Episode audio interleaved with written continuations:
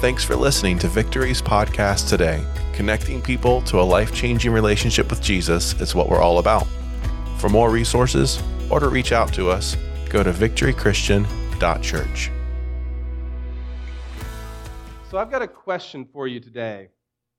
When you get to the end of your life, to the end of your journey here on earth, do you want to look back and say, I had victory and I'm at peace about it and I'm happy and satisfied with the way that I was able to follow God through my life? I'm not saying everything was perfect, but do you want to have satisfaction over how you lived? Or do you want to be frustrated and angry with how it went and discouraged? And of course, I think every single one of us would look would want to look back and say, "No, we wanted to have a feeling of victory and accomplishment with our life, right?"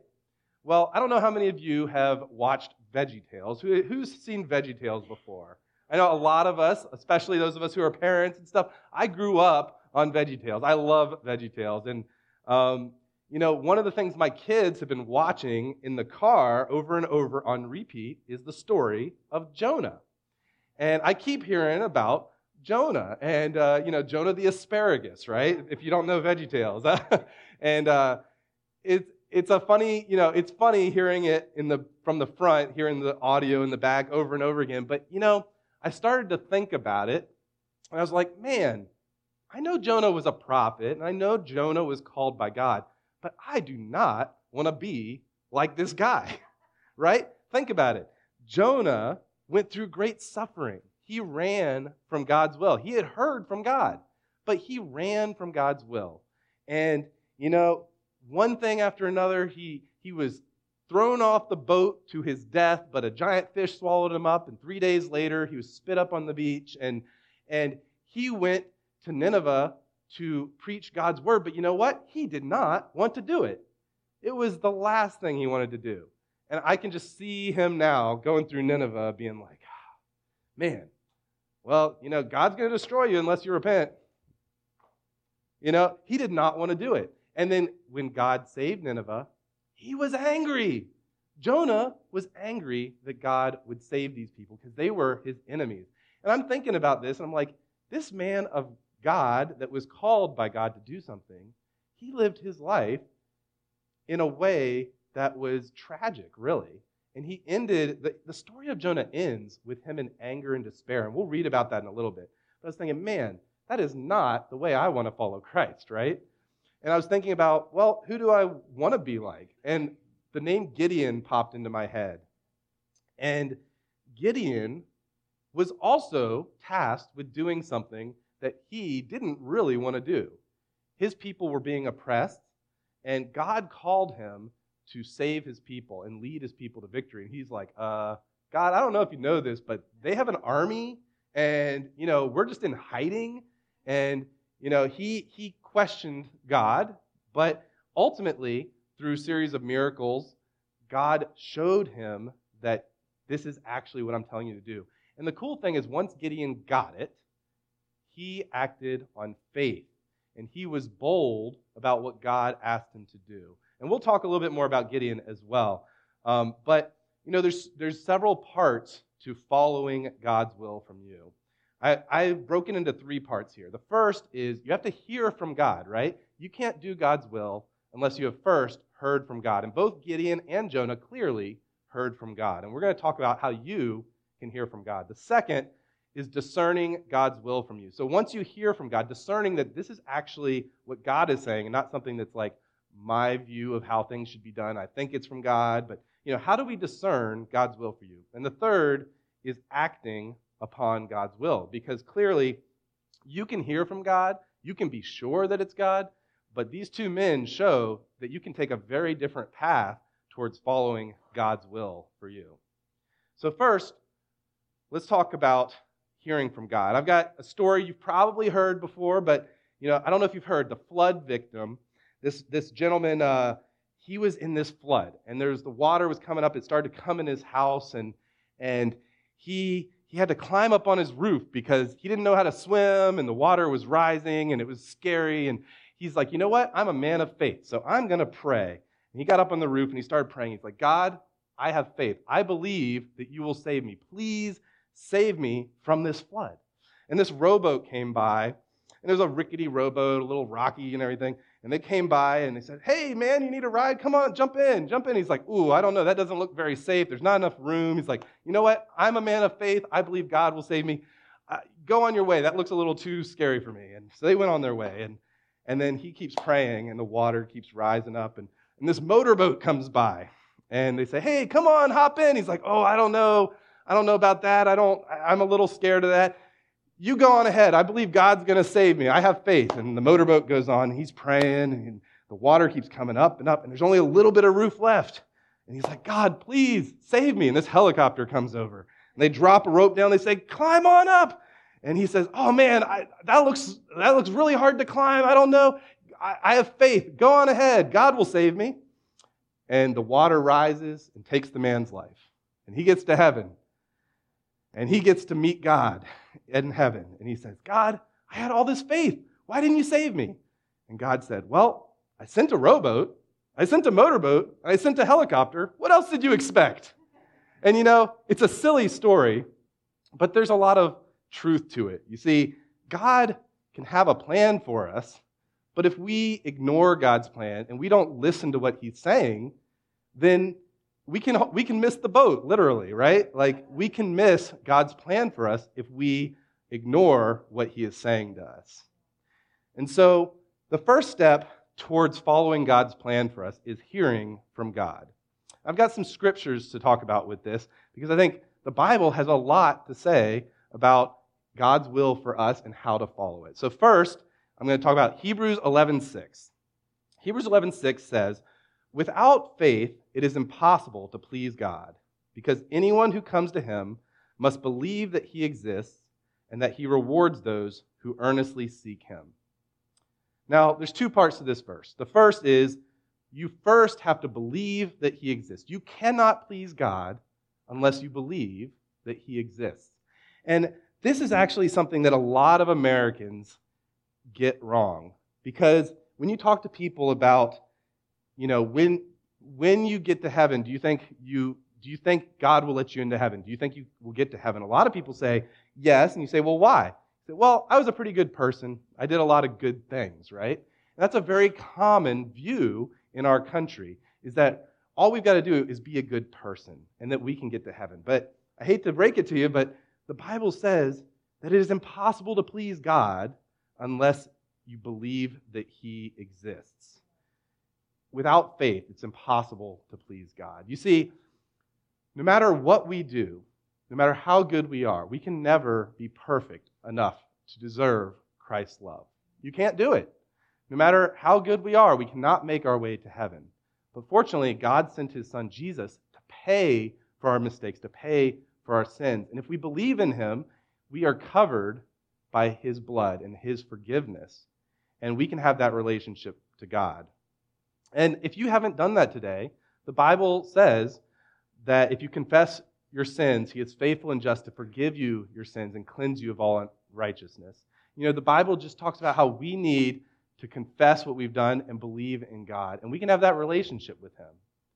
So if you haven't done that, I encourage you, you know, we would love to talk with you. You can put on your connect card. You can write that we want I want to talk to the pastor more and we have plenty of people that'd love to talk to you. But for the purposes of this message, I'm going to assume that you've made that decision because you cannot hear from God and act on His will and please Him unless you first have that relationship with God. But assuming you've done that, we're going to go to the second part of the verse here. So the second part is anyone who comes to Him must believe that He exists and that He rewards those who earnestly seek Him. So God rewards those who seek him. So hearing from God starts with seeking after Him and that relationship with Him. Jeremiah 29 13.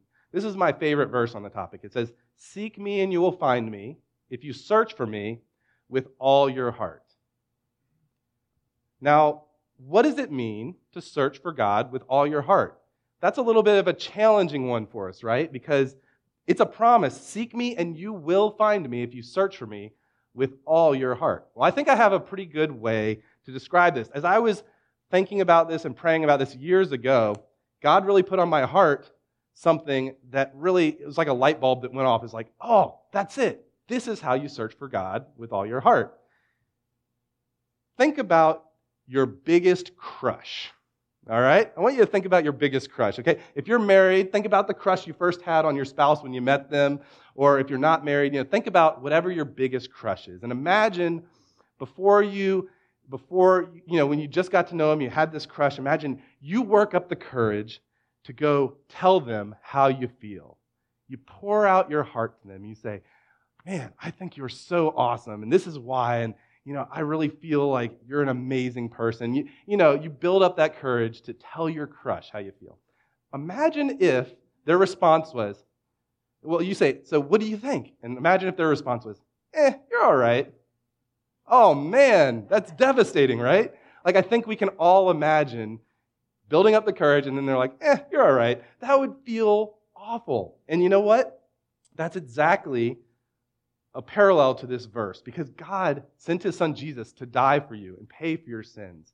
And he wants to have that relationship with you.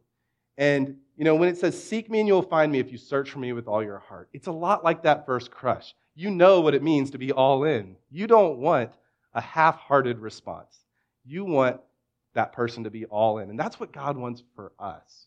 And the cool thing is, he promises that you will find him if you search for him with all your heart if you're all in for Christ, that He will show up and He will start talking to you and, and you know, you will have that relationship with Him. So if you're not there yet, I encourage you to think about this and think about how you can pursue Christ. And, you know, you can pursue Him through prayer, through Scripture, um, through fellowship. There's a lot of different ways, but all your heart is kind of, I think you kind of inherently understand that all in feeling, right?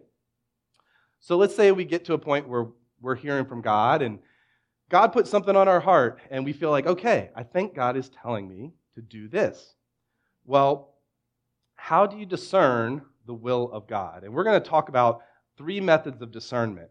But I want to say, not everything that we feel like is from God is necessarily immediately something that you should say, yes, this is definitely from God. I'm going to go act on this. In fact, you know, Romans 12, 2 says, Do not conform to the pattern of this world but be transformed by the renewing of your mind.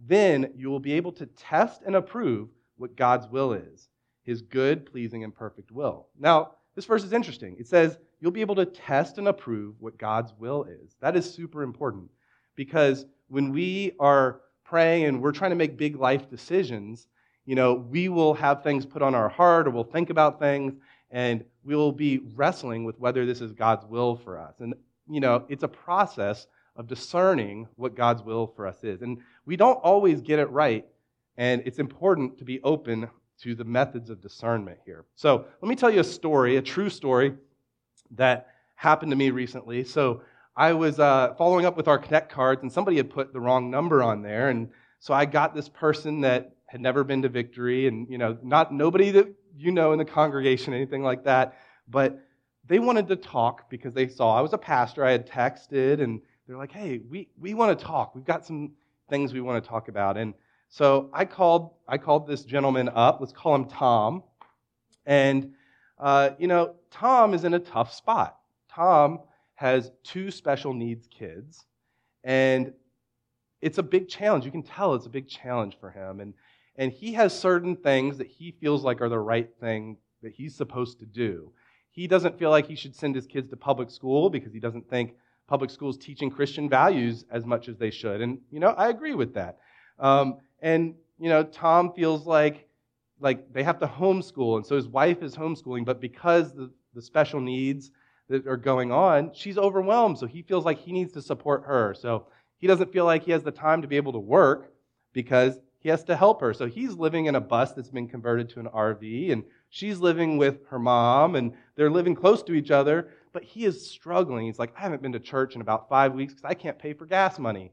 And I was, I was trying to encourage him that, you know, maybe you should look at a program that they can go, like find a public school they can go in to get the help they need so you can work and provide for your family. And he's like, oh, well, no. He's like, that was an easy decision for me. Clearly, they should be homeschooled because he doesn't believe in the, the system. But I explained to him, you know, you are choosing to sacrifice in some area, no matter what you do.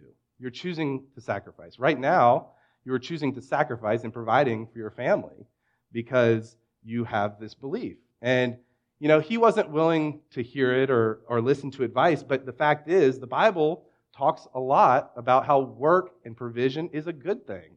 And, you know, he was blinded to one area because he already had a preconceived idea of what the right thing was. Now, I'm not trying to get into all the details of where Tom needs to make any adjustments, but I really felt for him because, you know, he was going off of what his idea was without pursuing what the scripture said and what others in his life were to say. And, you know, when we face difficult things in our life, it's really important to make discernment as to whether this is from God or whether this is what I feel like is the right thing. So let's talk about the three methods of discernment right here because we've all been there with tough decisions in our life, and it's really important to know the right ways to pursue this and to, the right ways to discern is this coming from God or is this what I feel like is best?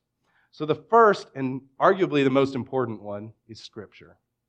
You see, the Bible says in 2 Timothy 3 16 and 17 that all Scripture is God breathed and is useful for teaching, rebuking, correcting, and training in righteousness. Um, that the man of God may be complete, equipped for every good work. Now, what this is saying is that Scripture is the Word of God, it's the will of God. So, the very first thing you should do when you're looking at discerning if something is the will of God is you should run it through Scripture. If something is not biblical, then it's not the will of God. And this can go in several ways. One is if it's if it does align with scripture, that's a confirmation, right? So like if God is putting on your heart, I really should speak to my neighbor about about Christ. If God's putting that on your heart, you can bet that is probably the will of God because the Bible says to go and make disciples, right? That is a command of God. So it does align. Or if something goes against scripture, clearly that's something that we should think long and hard about before we say that's the will of God. And so the Bible is useful for teaching, rebuking, correcting, and training in righteousness. Psalm 119, 105 also says, Your word is a lamp for my feet and a light to my path. It's like illuminating your way. And so you should always go to Scripture first to see if what you are looking at aligns with the will of God. Now, the next thing is prayer. We should be in prayer about what we are trying to discern. You know, it's like a wrestling match with God. Jacob wrestled with God. And, and you know, the process of determining whether something is God's will is a lot like a wrestling match with God and praying through it, reading scripture, and trying to discern what God's will is. James 1 5 says, If any of you lacks wisdom, let him ask God, who gives generously to all without reproach, and it will be given to him. I think this is a cool verse because the Bible says if we ask for wisdom, God will give it to us. And asking for wisdom about, about his will is part of what we should be doing. And the last thing is godly counsel and affirmation. Proverbs 11:14 says, "In the multitude of counselors there is safety." And you know, in my own life, I've had several periods where I felt like God was putting something on my heart, and they were big decisions. And fortunately, I had some godly people in my life to go to. I, I remember very clearly um, my last big career decision I had. I was really struggling through it because I, I wasn't sure what the right thing to do was. And Pastor Mike walked alongside me. We literally had walks, you know, many times and going for like half an hour, an hour, just talking through what God was putting on my heart. And what I should do. And it wasn't a black and white decision, it wasn't a super easy thing. But he was able to help me have godly counsel and wisdom as far as what to do.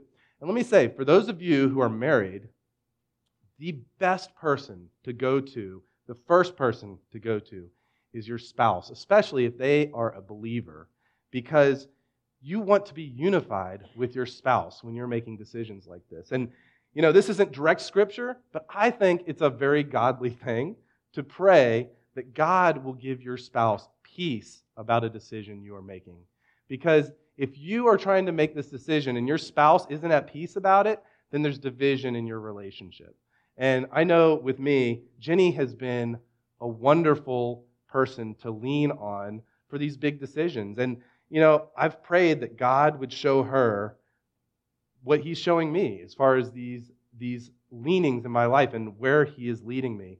And He doesn't always give Jenny a clear picture of what it is that I'm feeling, but I, I love it when God gives her peace about the situation and about the decision. And that is that's a huge thing. If you're married, it is a huge deal to be unified in the decision so that when things get tough, and sometimes they do, that you will have each other's back. And so I encourage you, you know, in the multitude of counselors, there is safety, and there's no better counselor than your spouse. And so I encourage you to discern in these three ways scripture, prayer, and godly counsel. And once you've done those, it's a whole lot easier to move forward with confidence that you are doing the will of God. And I think back to Gideon, right? Gideon was called to do God's will, and it wasn't an easy thing. And he sought confirmation from the Lord.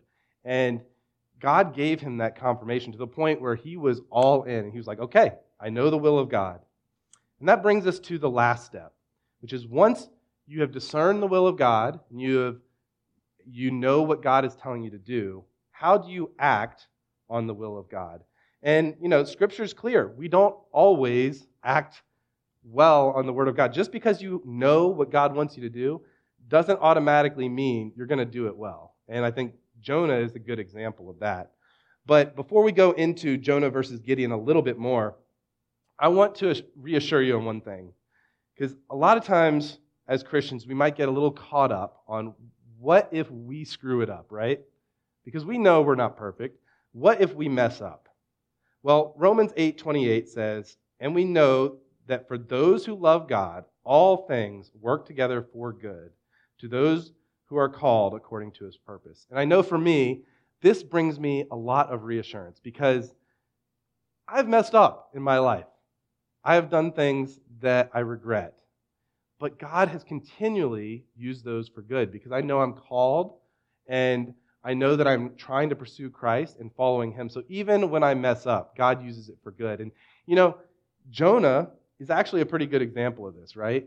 Jonah screwed up pretty bad and he messed up in several ways. He ran from God, but God's will was still done. Do you see that? God still accomplished his purposes through Jonah, even though Jonah was highly flawed. So I want to uh, I want to read Jonah 4 because Jonah 4 kind of gives the ending of, of the story of Jonah and it shows how he ended up. So obviously he was called to go to these people that he hated and he ended up going very unwillingly to these people, but he had such a bad attitude about it that it kind of messed up his life. And this is how Jonah ended here. In Jonah 4, says, But to Jonah, this seemed very wrong, and he became angry. He prayed to the Lord, Isn't this what I said, Lord, when I was still at home? That is what I tried to forestall by fleeing to Tarshish.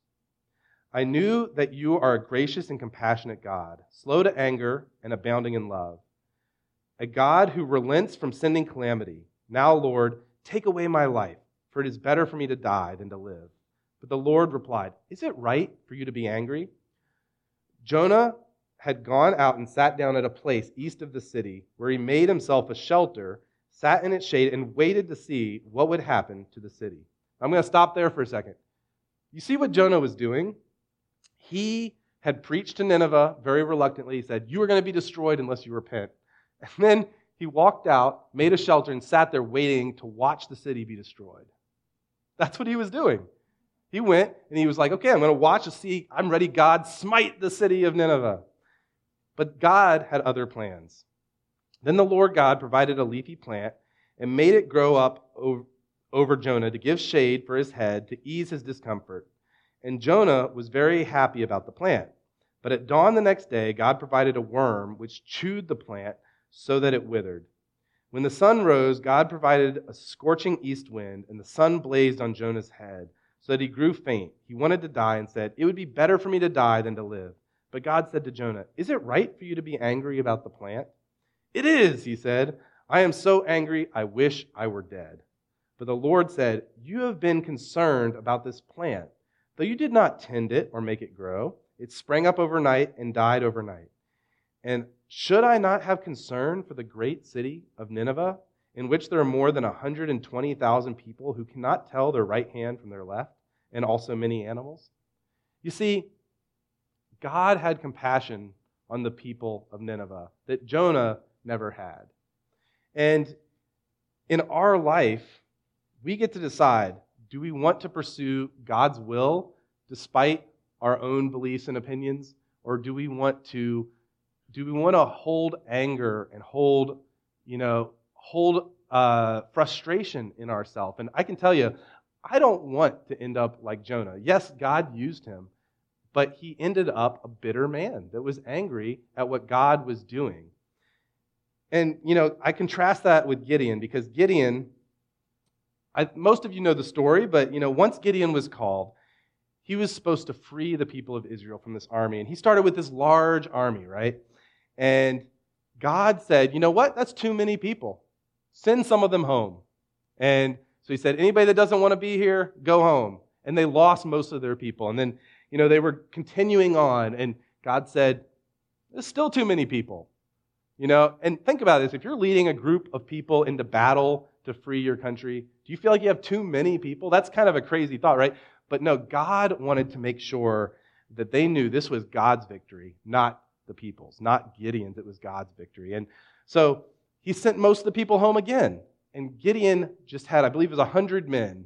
And they went, and God told them to surround the enemy and put up torches and smashed pots on the ground. And they made this loud noise and did trumpets and made this loud sound. And the enemy killed themselves. And it was a miraculous deliverance from God. But it's all because Gideon chose to follow God even when it sounded crazy, even when it defied human logic. But instead of protesting and being against what God said, he said, No, I am going to follow God. And the story of Gideon ends much different than the story of Jonah. Judges 8:28 says, "Thus Midian was subdued before the Israelites and did not raise its head again. During Gideon's lifetime, the land had peace for 40 years." Now, I don't know about you, but when my life draws to a close, I want to be able to look back at a story similar to Gideon's and say, "You know what? God used me in a powerful way." The land was at peace for 40 years during Gideon's whole life. You know, God used him in a powerful way because he was able to look at God's plan and say, you know what, God, I am all in for you. Whereas Jonah fought it the whole time, ended up angry and bitter. God's plan was done in both ways. But when it comes to us, I think we need to make a decision. Do we want to pursue God's plan with boldness and in faith? I want you to remember back to Hebrews 11:6. We started with that. That God rewards those who earnestly seek him.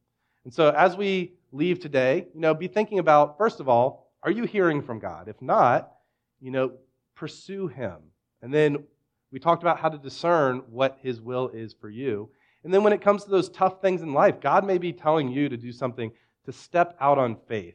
And I know there's a few times that God has called me to step out on faith. And let me say, it is usually not comfortable. God rarely calls us to do something that is already within our comfort zone. Usually, He's pushing us to do something that isn't so comfortable for us. And, and, you know, so making sure, discerning that it's His will, but then acting on faith and saying, God, you know, even though this is not a comfortable thing for me, I'm going to pursue it. And so, in each and every one of our lives, it's important to make the decision whether we are going to follow Christ with boldness and in faith, even if it's not comfortable for us. So I'm going to close this with prayer, and then we'll dismiss. Heavenly Father, thank you for sending your Son to die for us so that we can have a relationship with you. And thank you that you promised to show up when we seek you with all our heart. I ask that when you do reveal your will to us and we pursue it, I ask that you will help us to pursue it with boldness and in faith and to trust that your will will be rewarding for us and that it will be the right thing for us as we pursue you. In Jesus' name, amen. Thanks again for listening. If you'd like to connect with us, or if you'd like to know how you can give, go to victorychristian.church.